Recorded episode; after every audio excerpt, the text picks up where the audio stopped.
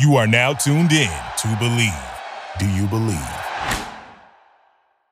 It makes sense that I would, you know, totally be having the greatest time of my life because these are all the things that I hadn't explored in my addiction, right? Yeah. We don't go and do all these, you know, adventurous, spontaneous things when we're drinking, right? And so it's producing all these levels of dopamine and serotonin and and you know oxytocin and all these chemicals that naturally are in our brain that we try to act or that we do activate through our mm-hmm. substance use right?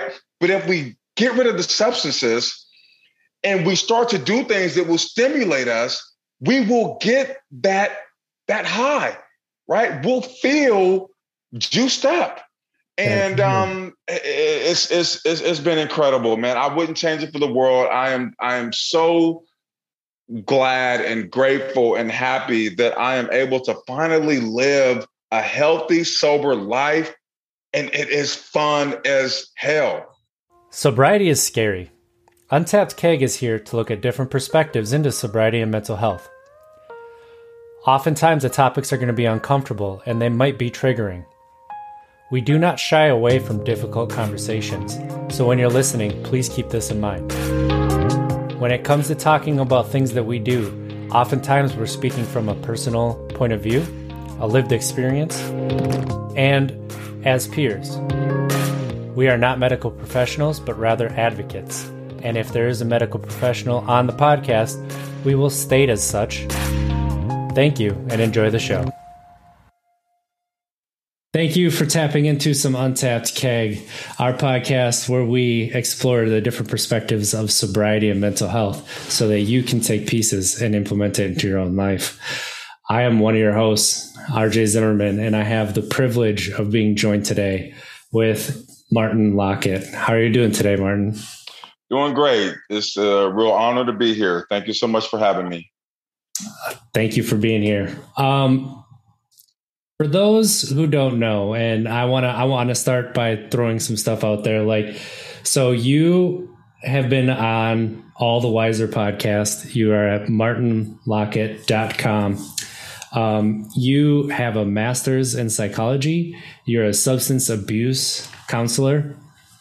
And you were also in prison for 17 and a half years for manslaughter and driving drunk.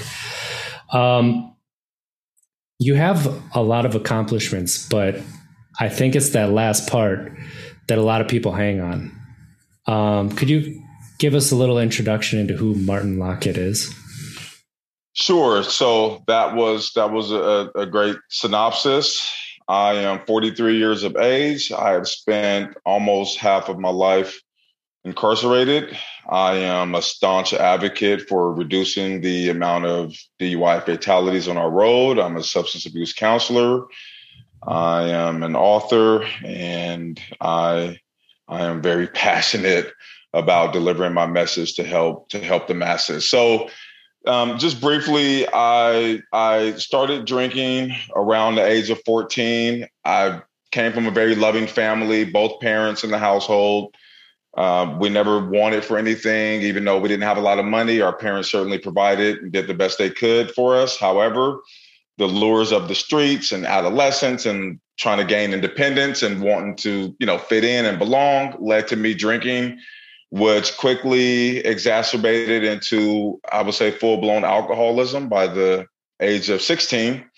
So I was totally reliant and dependent on alcohol to not feel the pain of my deep seated insecurities at that time, my lack of uh, healthy self concept and low self esteem, and, and all of those, those wonderful things.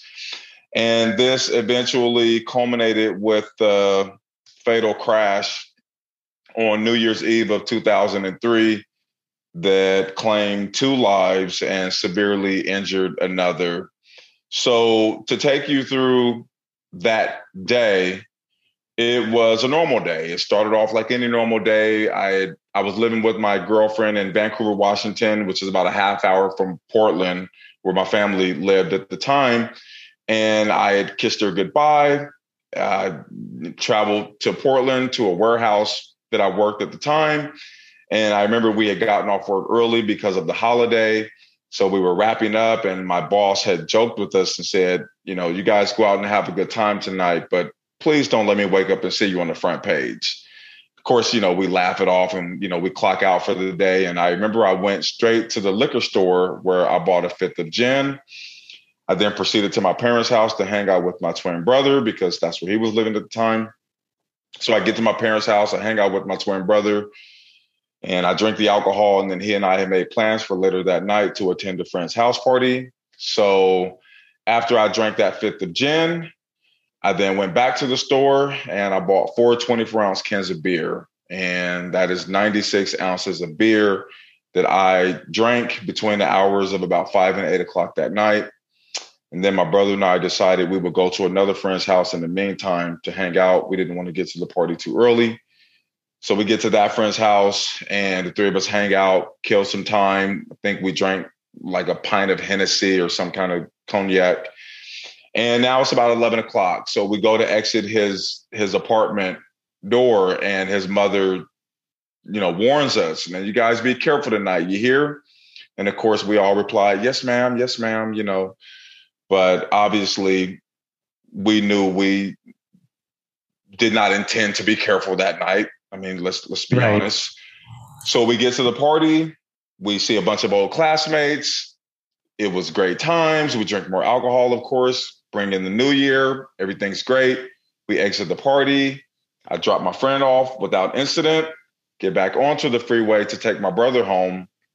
And at this point, all I'm thinking about and feeling is how exhausted I am because I have been drinking all day. I think I had one meal at about 4:30 or 5 o'clock that evening.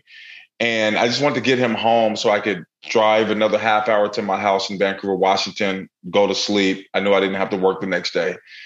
So I'm trying to rush to get him home and I'm speeding at about 80 miles an hour. And of course, this makes him a little nervous. He said, Man, you know, slow down. You know, the police are out, you know, it being a holiday and all.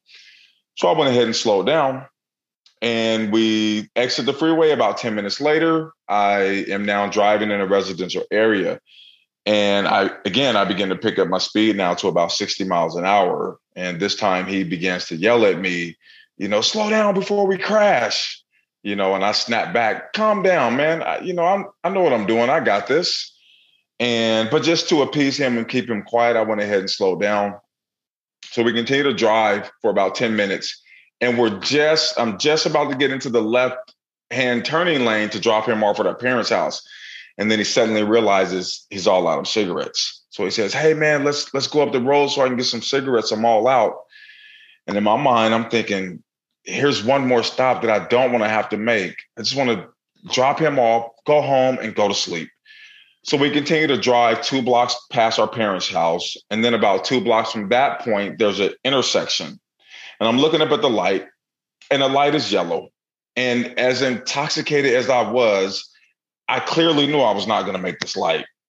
But it didn't matter because in a split second, I had made up my mind I'm not waiting for it. I'm just going to go right through.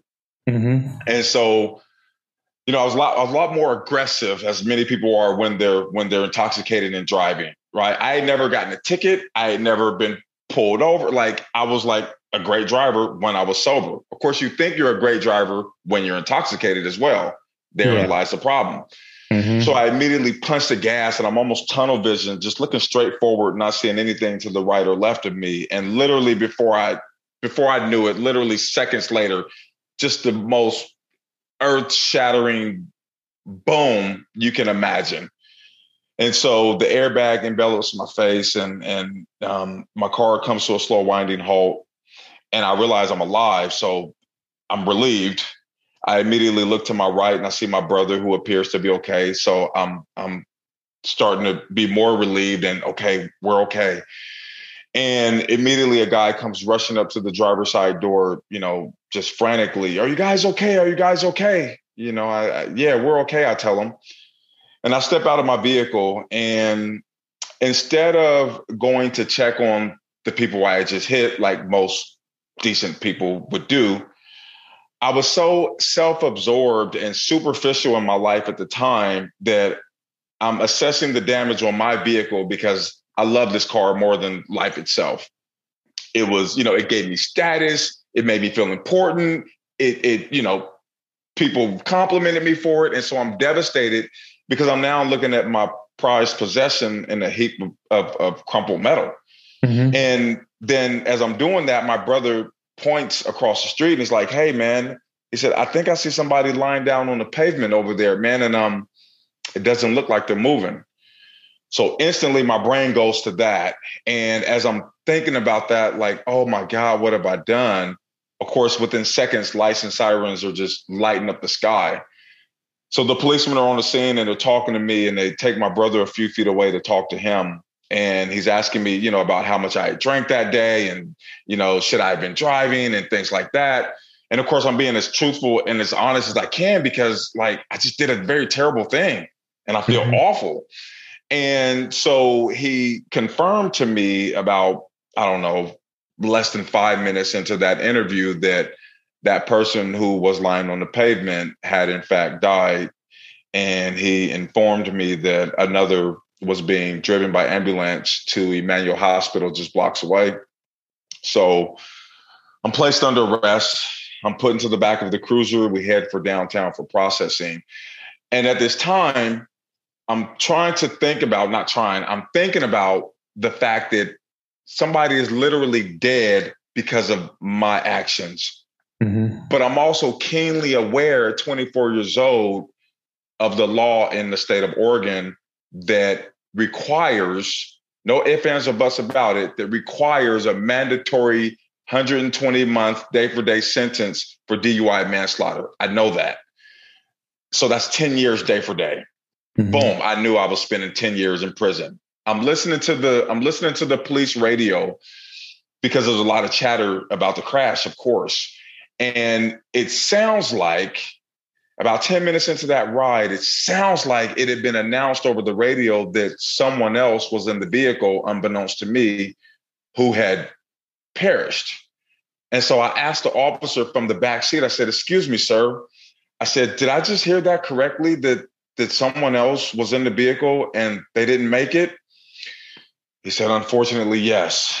So, I mean, as you can imagine, like the weight of of being responsible for two lives that I had never met, never, never had a single word with these people, and they're dead because of me. But then juxtapose that with the fact that now I'm going for 20 years. Like I'm 24 years old and I'm gonna go to prison for 20 years. I'm not going to see this neighborhood that I'm driving through, the neighborhood I grew up in, for 20 years. So um, there's not there are not words that can adequately describe how low that felt. Um, but I would soon find out over the next coming days and weeks and months as I had time to process what had happened.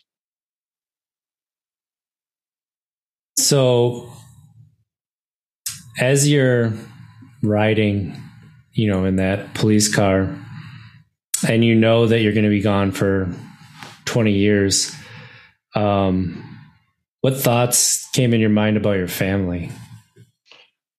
So, again, we were only four blocks from from my family's house where this happened, and and statistics show that the vast majority, I don't know the exact number, but it's, it's, it's upwards of 50, 60% of crashes happen within like a mile radius of somebody's residence. It's, it's a very fascinating statistic. Um, but we're driving past our parents' block, and I take one glance down the street, and like it was just, it was just, it was just a finality that I never thought I would experience where I knew that when I eventually would see that house again or, or or or, set foot in that house again, that my mom wouldn't be around because she her health had been failing for years. she was on dialysis at the time that this happened. She was only 49. And I knew, like I knew I would not see my mom free again. I knew that, you know, I'm thinking about my my one-year-old niece I'm thinking about my eight year old nephew, and I'm thinking they're going to be like fully grown when I see them again. Like, how much am I going to miss out on by this one split second. I mean, I'm telling you, it was a, a, a decision I made in a matter of, it felt like less than a second. Like there was no thought. And now that one split second catastrophic decision had taken two lives and would keep me from my family for seemingly an eternity. And life would be drastically different when this was all over. I knew that. And it was, it was, you know, I felt a ton of shame, not just that night, but in, in years to come for what I put my family through. They didn't ask, like I called the next morning. I called the next morning. I left my cell at like 8:30 in the morning. We get we get an hour out of the cell in the morning and an hour out of the cell in the evening. And so that was my time to call my family. And I called my mom and she answered. And like she was just so devastated.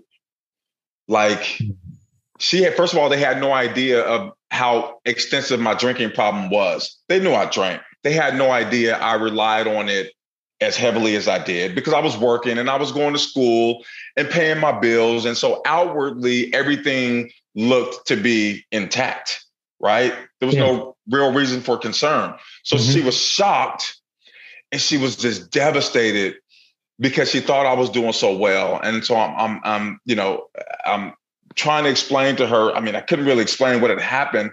I just, you know, I just kept apologizing, like, Mom, I am so sorry. Like, I don't know what happened, Mom. I don't know what happened. And I asked to talk to my dad. And she said, Martin, I haven't been able to talk to him all night and all morning. Like, he won't even come out of the room.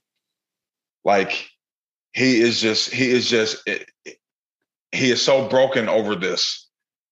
You know, my dad is not a man who would express many words of, you know, emotion. He kind of grew up in that, you know, kind of tough guy era. Yeah. He showed his love. He took care of the family. He spent quality mm-hmm. time with his kids, but he wasn't going to be that emotional guy. He did not want to talk to me. He wasn't he wasn't angry at me if anything and this was this was this was misguided and wrong as well but he blamed my brother he blamed my friend for allowing me to drive. Right? He said friends don't let later. He said friends don't let friends drive drunk. I don't know why they would let you drive. And, and by that time, I'd already started to take full responsibility. I said, Dad, you can't blame them. You can't. You know, like I made the decision. You know, it's nobody's fault but mine.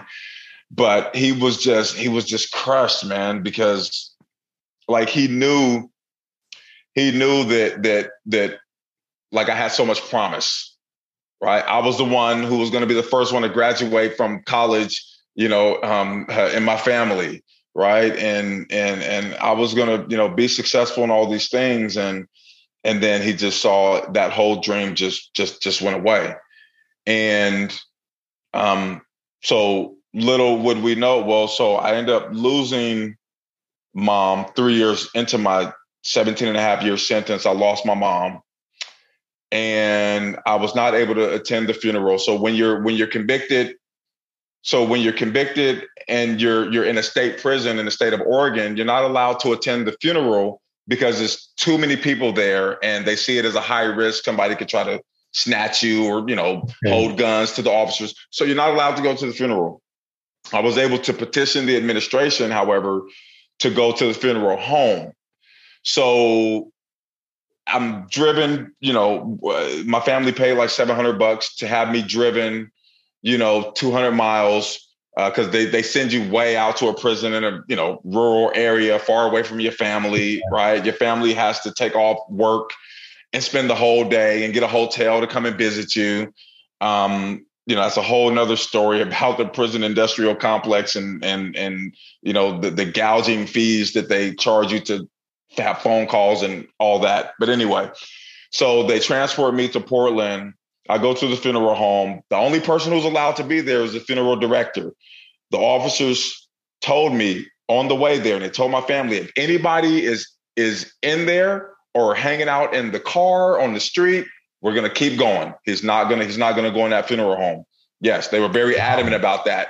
In fact, one of them, so you you go shackled, right? You're shackled at the ankles. You're shackled. Mm-hmm. You have a belly chain going around. You're, shack, you're handcuffed in front of you. You're wearing a white jumpsuit, and they go in and sweep the place before you go in and make sure nobody's hanging out in the bathroom, you know, with a machine gun or whatever is what is what they say. So they take me in and it's just a dark, you know, they take me into the area where my mom is at the front of the the the room, you know, in her casket. She's all dressed up and, you know, looking nice. And they go to the back of the room and and they allow me to to go up there and um, in shackles. They don't they don't take any of the the the um the constraints off, and it's just me and my mom and two officers in a dimly lit room. Um, for me to say my my, my final goodbye, and um, like I'm grateful, and I would do that exact same thing 13 months later when my dad passed away very mm-hmm. unexpectedly. So I'm grateful for having had the opportunity to say my final goodbye to both of my parents, but I'm telling you, the coldness and just the just the isolation of that feeling to be doing that by myself, no family, no friends, no hugs, no condolences, no nothing. Like you don't think about any of that when you like when this happened. Yeah. Obviously, I knew life would be drastically different when I got out, but there's no way you can possibly think about, you know, all these ripple effects and the ways that this is going to affect you and your family when you make that one catastrophic mistake. There's no way you can calculate how far reaching this is going to be, but I will soon find out.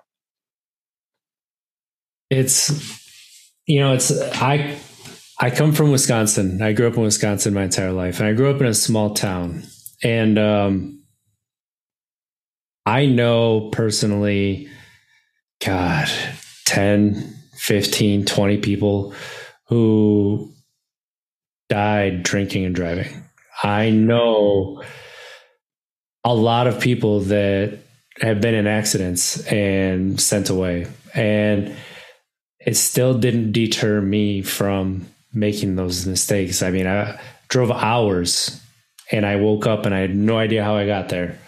And it's like these decisions that we make when we're drinking and you just you have to set it up beforehand the habit of Uber of what's the taxi number and knowing that that's what I'm going to do or the walk friends. Um, you know, my I I had to go to the police station and pick my brother up on a DUI, and thank God he didn't hit anybody, didn't get in an accident. Um, I think he was passed out at a stoplight, what it was, and then he got uh, pulled over, and it was like, but a couple weeks before driving in winter, he was driving drunk, and he spun out into a snowbank, and he called me somehow I got there, pushed his car out. We parked it down the road where it would be safe overnight, and I drove him home.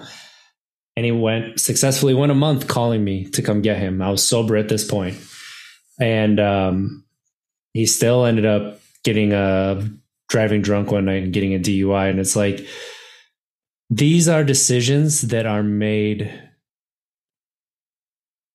before, like through habits. Like I said, they really are and the environment that we grow up in even if we see the consequences on the outside we don't think about them on the inside. We don't think about how it's going to impact our families right?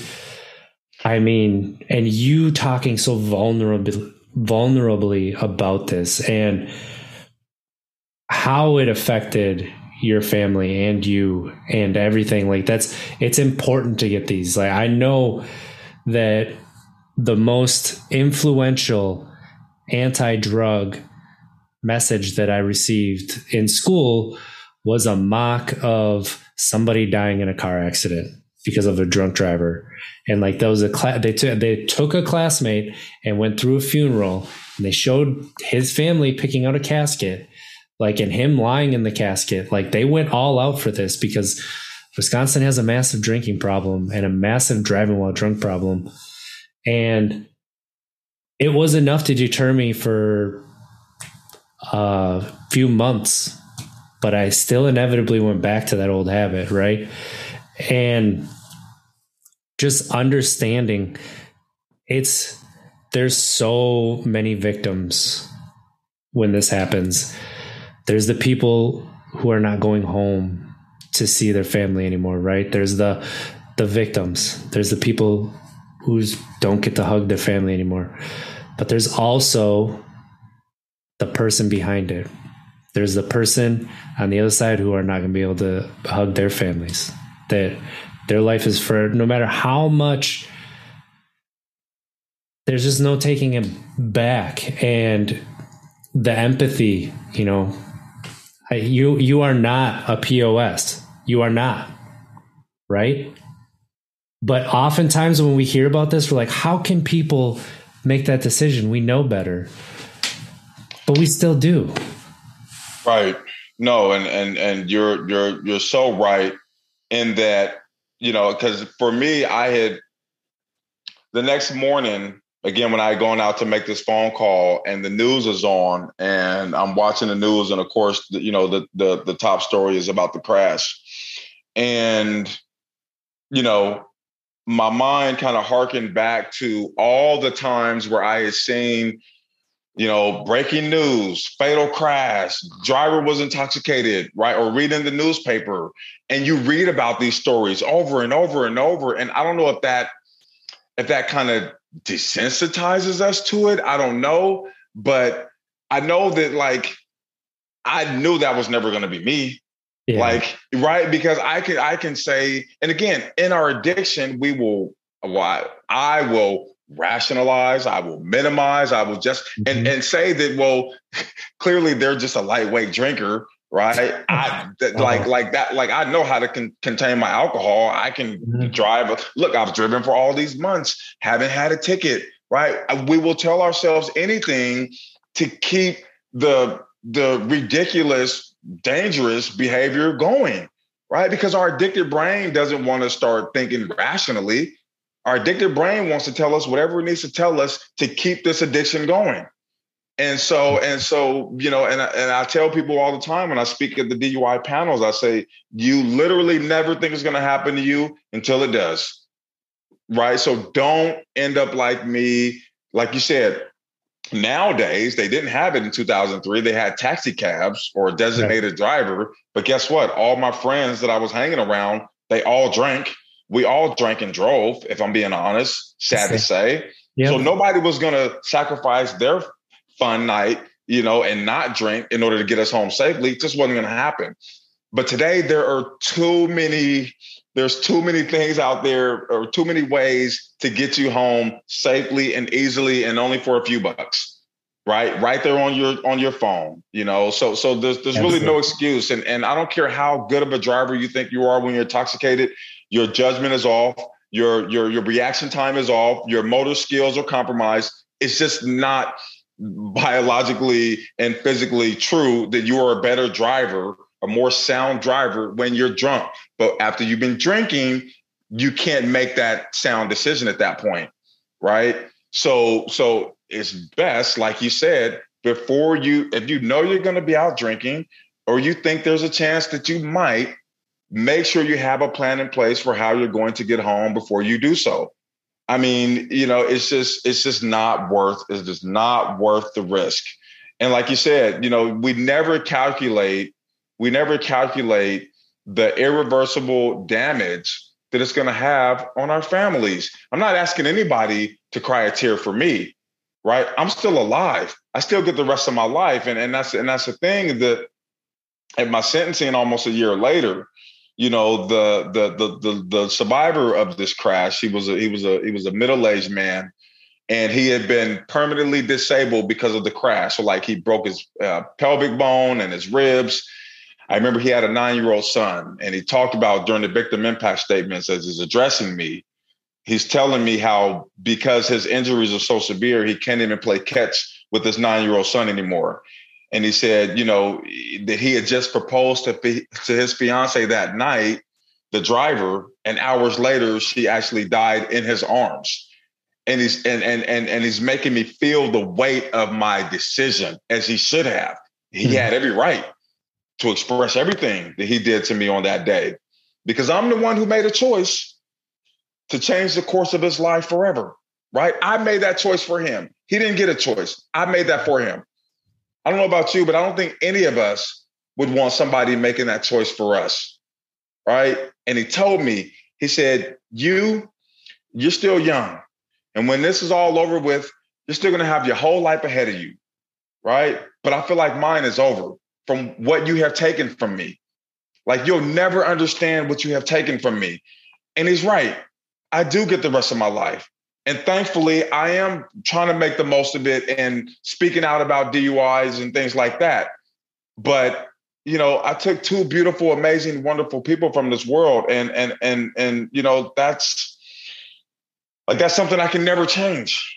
You know, but you just you, you just don't think about that when you make that decision to get behind the wheel after you've been drinking. If you if you actually could really grasp what could happen, what could be the the the, the consequences of this one action, if you really truly thought about it, I don't think anybody would get behind the wheel. The thing is, we tell ourselves everything but that.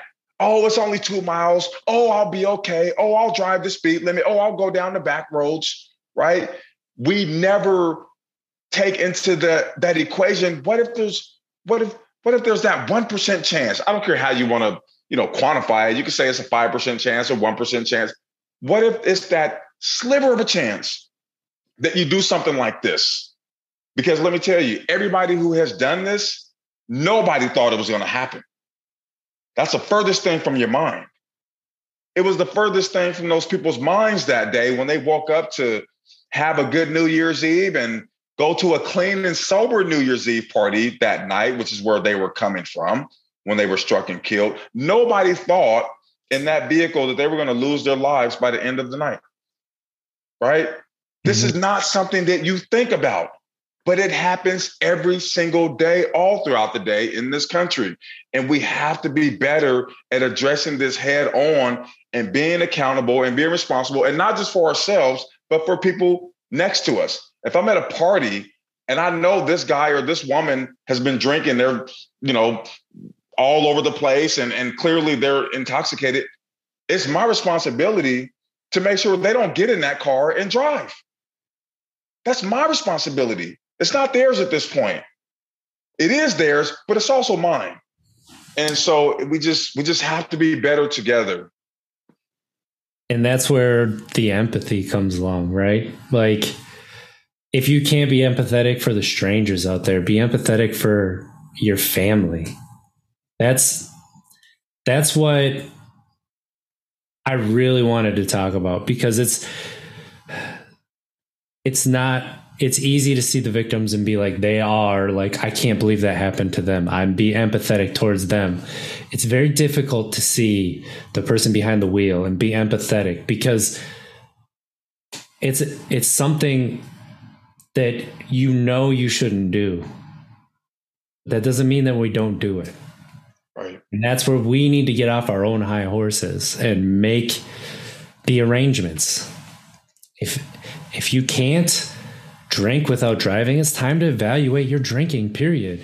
That's right. And let me tell you, like, there is so much on the other side of that. You know, I have eight years, eight years sober, and like since I've done that, like my life has just the barriers have been removed. The money that I've been able to save and do and experiences that I experience is just it's incredible. It's something I couldn't have imagined when I was drinking. And I was one of those people. If I drank, more than likely I was driving. Even if I, because Uber wasn't around when I was drinking either. So it was, I still remember the taxi number 242 2000, right? And like, I know that that's who I should call. Doesn't mean that I was. And more than likely I wasn't. And that's the empathy that I'm talking about too, you know, is for yourself. Because I think sometimes, and here's a little bit that people don't want to talk about, right? Sometimes when we get behind that wheel, we're okay with getting in an accident, right? but we want it to just be us. And we're okay with not walking away. I know I've had that feeling before. which is which is equally scary because think about what that means, especially if you are a father, especially if you are a mother, especially if you are a you're somebody's kid, right? Yeah. And so the devastation that you leave, I mean, there are, you know, I had fortunately I had a lot of visits when I was when I was in prison. My family made sure they would come and see me, even though I was three and a half hours away, you know, one way. But the video or the the the visiting room was packed on the weekends with kids. And like guys who were either in there obviously you know guys were in there for a multitude of things but certainly you know many guys in there for in oregon you go to prison if you've gotten see the three or four duis you don't have to hit kill anybody hit anybody. If you've gotten multiple duis you're going to go to prison and these little kids two year olds three year olds four year olds you know are are having to watch daddy grow up in prison. And they're they're, they're so happy they get two or three hours with him you know once a month or however long the mom bring and the mom has to you know she's now having to support uh you know these kids on half the income right? Mm-hmm. having to travel 200 miles one way. You know if they're going to be there for the weekend she's got to get a hotel if she leaves the kids at home, she's got to find a babysitter, right? She's responsible for keeping, you know, keeping money on the on, on the phone so they can talk throughout the week, setting up video visits. You know, it's just it is such a heavy burden that you place on your family again when you make the decision to drink and drive and the consequences that ensue.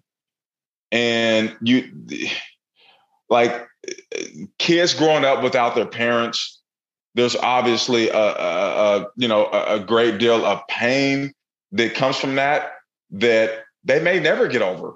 Because kids internalize that as well daddy daddy didn't care enough about me to to not put himself there right? Well daddy chose drinking and and driving over me right? Kids don't understand addiction and, and, and things like that, and and and that is more than a, simply a choice. But again, adults don't understand it either. Exactly, right? exactly. but again, these are these are effects that, uh, in off in many cases, are irreversible. You can spend yeah. a lifetime trying to make that up to your kid, but how do you make up ten years or fifteen years during their formative formative years? Mm-hmm. And again, if you thought for two seconds that you were going to be out of their lives for that many years and have them grow up and maybe take to the streets because they're looking for that manly love, that fatherly love that you couldn't give them, and they found it in the streets, and they wound up in the gang, or they did they struggled in school because I mean, just just you cannot fully comprehend how immeasurable the consequences of your actions are, right? But if you just think about it, for five minutes or 10 minutes, there's no way you're going to tell me that if the worst possible case scenario happens and all of these things happen where I'm taken out of my kid's life, I'm going to you know, lose my mom and dad while I'm incarcerated and have to visit them in shackles, right? If, if you contemplate that for five minutes, not even five minutes, there's no way you're going to tell me that taking that risk is worth it when on the other hand, all you have to do is call an Uber. All you have to do is, you know, call a Lyft or have a friend come get you or walk or whatever, right? Mm-hmm. Like it's not even like there's just no way. And so, you know, that would be my message is to think about the worst possible scenario happening and make the right decision.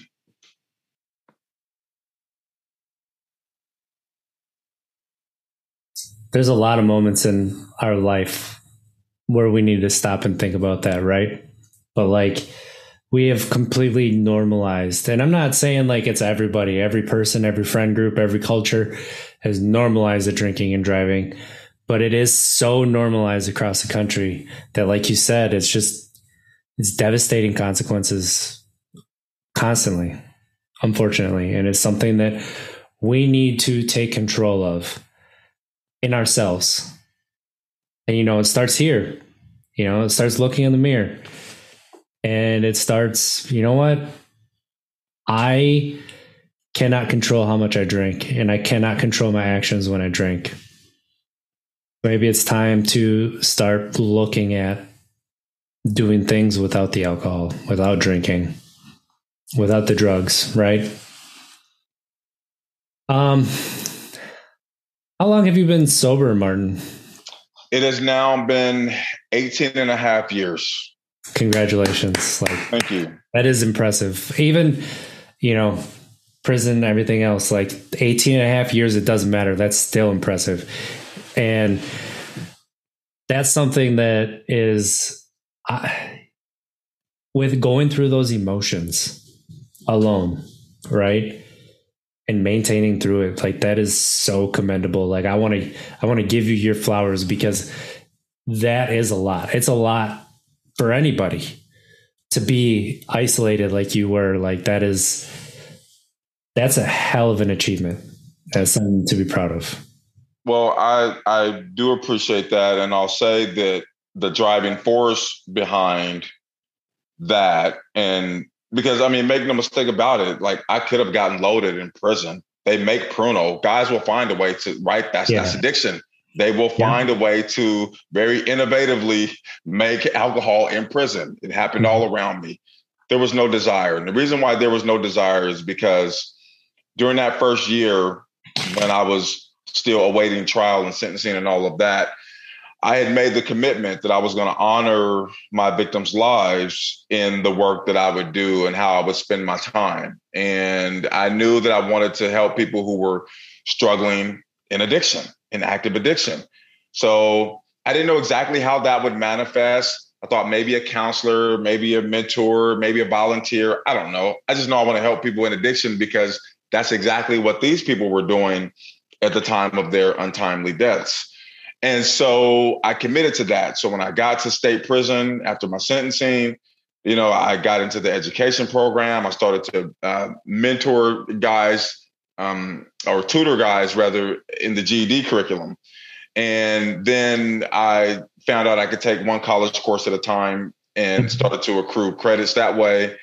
And when my dad passed away, uh, I was able to afford to take university courses uh, via you know the mail because we don't have internet access so like everything is paper based you know through the mail and um, so i would do my courses that way send off the the exams and everything and then wait for the grade to come back to you. And so i eventually parlayed all of that into an associate's degree uh, from indiana university in 2010 and then i um, got a bachelor's in 2013 in sociology and then uh, ended up getting a master's in psychology in 2016 but the really cool thing about that whole journey is so i'm starting to unravel a lot about where my addiction started right? The through the sociology you learn about all the the, the societal factors right? Mm-hmm. Politically and socially and things like that that influence our you know our, our, you know kind of the way we see ourselves and how we interact with our environment and in our worlds. And then the psychology started to delve deep into you know the identity stuff and and and the and the um you know just the the uh, self concept and the stages of you know psychosocial development and things like that things i had never known or considered and how they would affect me and how they did affect me right and so i'm starting to unravel a lot that enabled me to then be a mentor to the young guys in the prison. So obviously we're in prison and there's a lot of trauma as you can imagine for I mean, you know, hurt people hurt people. That's just a yeah. fact, right? Yeah. And so there's a lot of young guys who are walking around with this facade, you know, their chest is puffed out and, you know, they feel like they got to be the tough guy because that's what the prison culture, you know, kind of tells them. But there's a lot of pain and there's a lot of hurt. And so I had the opportunity by working with these young guys on their GEDs, then they would start to open up about life. And we would talk about childhood traumas. We would talk about, you know, their goals or their their dreams or their fears or their concerns and things like that. They really got vulnerable with me because I was a safe space for them because they saw how I conducted myself and I wasn't like the guys trying to walk around, you know, tough. I was going to school. I was tutoring guys. I stayed out of trouble. I kept my head down. I did what I needed to do. Right. Mm-hmm. I stayed committed to this to this vow that I made to these family members and the community of how I was going to dedicate my time and my life to this cause. And so it really just reinforced to me that the counseling was where I needed to be, that I had a way of identifying with people's pain and the struggle and and offering you know some hope not just in the way that i you know kind of conducted myself and they were like oh if he can do it you know i should be able to do it too but just in all the the the education that i that i um, gotten and and then just the experience life experience right? And so i was able to get into the drug and alcohol program within the prison. As a participant, they had to make an exception because I had so much time left. I still had like six years at that time, and you're supposed to have around three years before they start giving you these resources, which is the whole another issue about the prison wow. system. Yeah, wow. if you have more than like three years, you're not even eligible for any programs. So they made an exception because they saw how much I had invested my own money and time and effort into my education so they said, okay, we'll make an exception. We'll let you go through the program as a participant, and then you can start to get your clinical hours as an intern um, through us. And so I did that.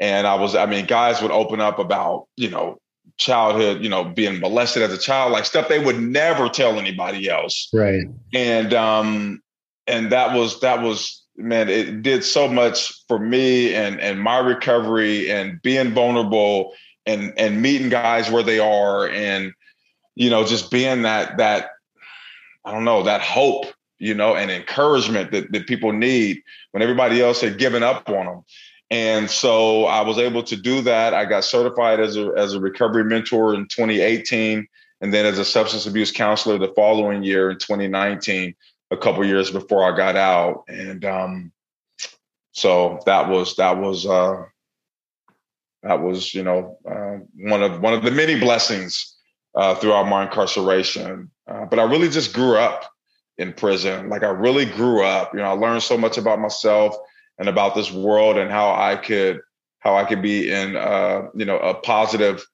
spoke in the wheel of of change. Uh, you know, that can that can uh, exist out here. So that's what I that's what I did.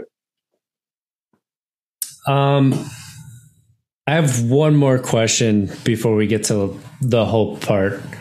How was your relationship with your brother through from the crash till getting out and now?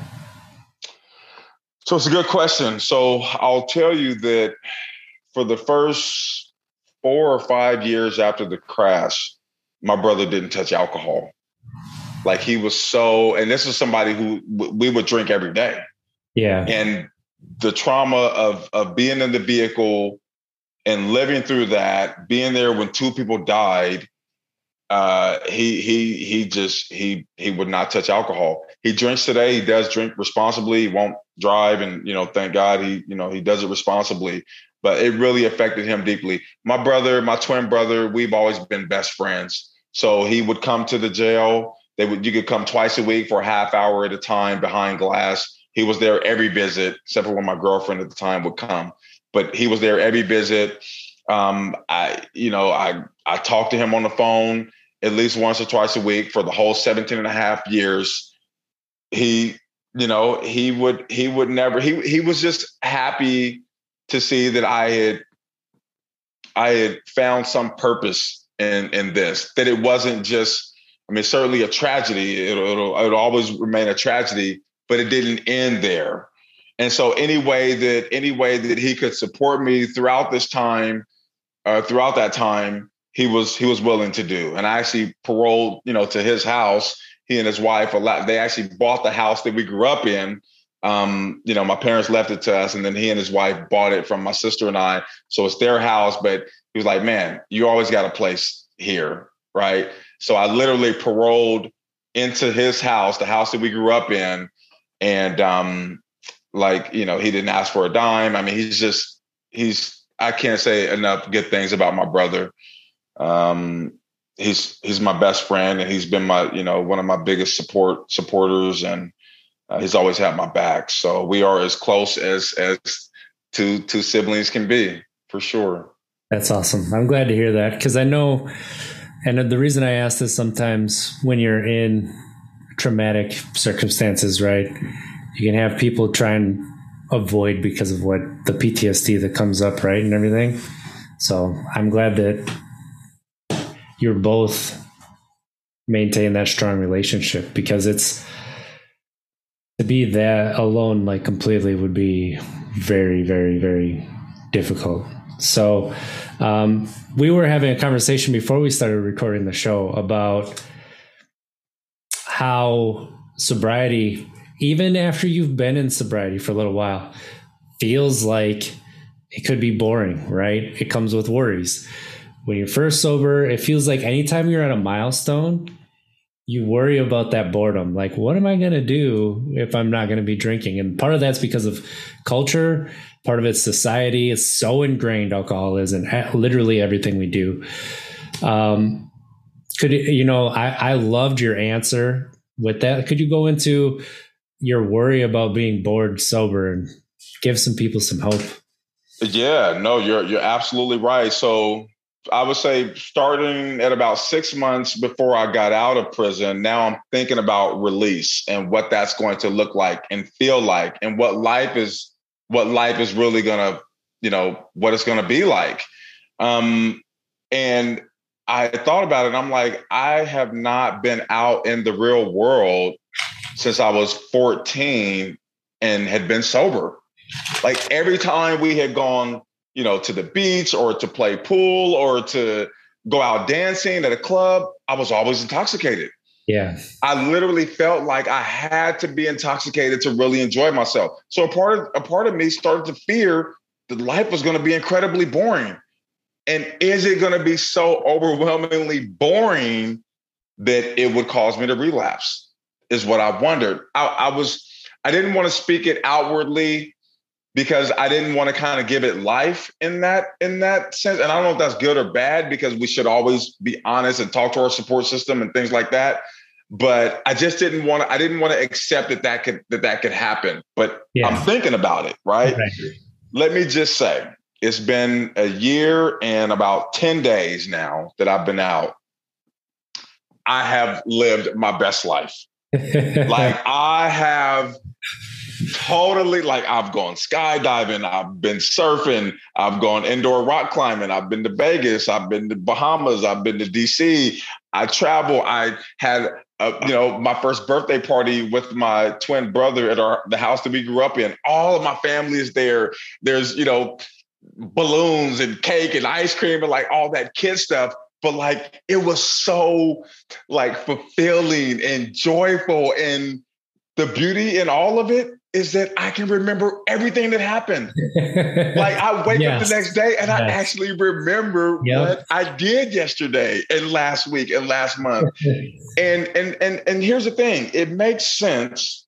It makes sense that I would, you know, totally be having the greatest time of my life because these are all the things that I hadn't explored in my addiction, right? Yeah. We don't go and do all these, you know, adventurous, spontaneous things when we're drinking, right? And so it's producing all these levels of dopamine and serotonin and and you know oxytocin and all these chemicals that naturally are in our brain that we try to act or that we do activate through our mm-hmm. substance use, right? But if we get rid of the substances and we start to do things that will stimulate us, we will get that that high, right? We'll feel juiced up. And um, it's, it's it's it's been incredible, man. I wouldn't change it for the world. I am I am so glad and grateful and happy that I am able to finally live a healthy, sober life. And it is fun as hell. Like it is fun. Yeah. And so I think that that's we lose sight of that, right? Like you you go sober, what am I going to do now? There's literally nothing I can do because alcohol. But like that's the barrier. That's a barrier we place around ourselves. So now you remove those barriers. Well, why can't I go hiking today? Why can't I go surfing? You know what? I could go skydiving because that sounds like a good time. Let's try it. Let's see what happens and listen, I'm afraid of heights, and and I jumped out of a plane 14,500 feet in the air, and and here's the thing, it was like never on my bucket list. But when when when you've been told for 17 and a half years that you can't do anything, mm-hmm. when they let you free, you want to do everything, right? you, you, you just want to go for it. Yeah. Everything within reason. But it's just these new experiences and allowing yourself to try new things. If you do it and you don't like it, then you never have to do it again. But try it. You don't know Absolutely. until you know. Yes. Here's right? here's here's my question for you. Food. I mean, I it's it's different because you're coming out of prison, but like the the different types of food that you try and you actually taste, actually taste it. Like I cannot stress it enough. The changes there. well, yeah, no. Let me tell you, like I'm a big foodie. Like I am a foodie, and, and, and, so and, and, being in prison, as you can imagine, the food is not the greatest. Yeah. Right? The food is not the greatest. And so, yeah, I hadn't had like great, great food, um, you know, for almost 17 and a half, for 17 and a half years. Um, I mean, every now and then they would do like a fundraiser where we would pay, you know, 20 bucks to have like a Domino's, a medium Domino's pizza, you know, brought into the prison. They would do that. But by and large, like when I got out and, but I remember it was, you know, I thought I thought that I was just going to devour all this good food that, that I had been deprived of for so many years. Yeah. But um, that first morning, I remember we had gone to a Shari's restaurant, and I don't, I don't know if you have them there, but in Oregon, it's just a you know, it's like a Denny's, right? Okay. They have all the breakfast food, and so I knew I wanted this big Belgian waffle with strawberries and whipped cream and bacon and sausage and eggs and hash browns, like everything. And I got through like half of it, and like I was just done because because my stomach wasn't used to like that type of food and it took mm-hmm. a while to adjust took about a week week and a half to actually adjust to eating real food and so but oh let me tell you like it's been over a year and i'm still trying stuff that is just you know i'm just having a party in my mouth all the time like seriously so uh, again if I was drinking, mm, probably wouldn't taste so good, right? Uh, we certainly don't have the greatest. You'd be right. like, burger. Where can I get a burger? Exactly. You know, Taco Bell. Yeah. Right. let's get a steak or, you know, a steak from Applebee's, a good steak. Right. right. and I, yes, I am clowning on Applebee's steak because that is not a good steak. I'm sorry. It tastes perfectly fine. Don't get me wrong, but you can get something better for almost the same price. So yes, indeed. Honestly, you can find better for cheaper. So That's what I like doing. I like exploring and trying to find like the most cost effective, like great food that you can find. That's what I like to try to find. And uh, I enjoy it. That's that's kind of like that's that's what I like to do. So it's it's it's a worthwhile hobby. Let me tell you that. it's definitely different than what I used to do, right? It used to be find the best drink deals, and I knew where they all were, so there was no. Unfortunately, so, yes. um, Martin, as we're winding down here, um, what is one thing you would like to leave people with? Uh, one message.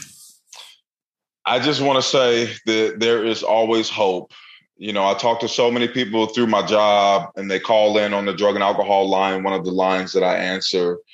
And people, you know, because there's this great overwhelming fear of the unknown.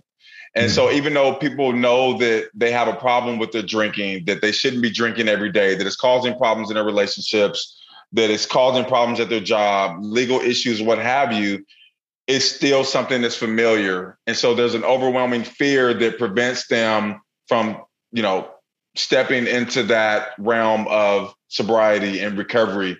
But i would just say that you don't have to do it alone that there is a ton of help out there. Um, you can start here's a beautiful thing in five days there's going to be a nationwide um, uh, infrastructure set up for 988 so we have 911 for emergencies we're going to have 988 for behavioral uh, mental crises uh, you know, being in addiction and and looking to be free of addiction is a behavioral health crisis. So 988 will be readily available for you, whatever state you're in. They will connect you to a crisis worker, a mental health worker, myself, or you know, thousands of others across the country who will be more than happy to connect you with resources in your community, in person, online, free, covered by insurance, you name it across the board, we have it.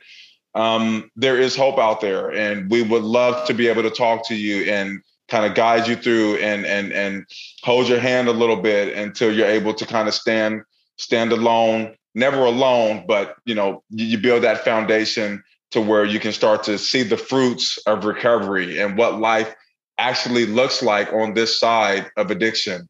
And so I just want to leave people with that, that there is always hope. Uh, right now, you can call 1 800 273 8255 and follow the prompts to get connected to a drug and alcohol counselor, totally free of charge. Be more than happy to talk to you, get you connected with some resources. But on 716 988 will be the number. So please do use it. That's fantastic. And I've I completely forgot that 988 was going into effect that I saw it and I was like, finally, like amazing. And that's awesome. I'm really glad you called that out. Uh, if Martin, if people want to keep up with you, where could they follow you? So I'm only on Instagram. You know, I actually swore swore that I would not do the social media thing before I got out of prison. but but I, I, know some people who are very active on Instagram and they say it's just a great way to get connected, especially in the sobriety community. And and I'm pleasantly surprised that is the case. So on Instagram, it's just Martin L. Lockett. And then you can also go to my website at martinlockett.com. That's awesome. I re- thank you so much for joining us today. Thank you for being vulnerable and sharing your story and not just the deep being vulnerable, but like the happy side too, the hope that came on the other side. Because that's important for people to know that, yes, we all have a story, right? We, we, we all have that past, but there's hope on the other side. And um, hearing your story, it goes a long way for helping people. And that's really what it's all about is helping helping people, whether they know they need it or not. So, for those who don't know, been through the show for this long, but this is Untapped Keg, podcast where we explore different perspectives of sobriety and mental health to hopefully find you a piece that you can take and use in your own life. I'm RJ Zimmerman. You can find us at Untapped Keg on all social media platforms. You can find us on youtube.com slash untapk. You'll get the video of this, or you can find it on all um, audio only on those podcast platforms. And you know what? Let's try to be better tomorrow than we were today. Because if we don't make it, we tried. I love you. Have a great week, everybody.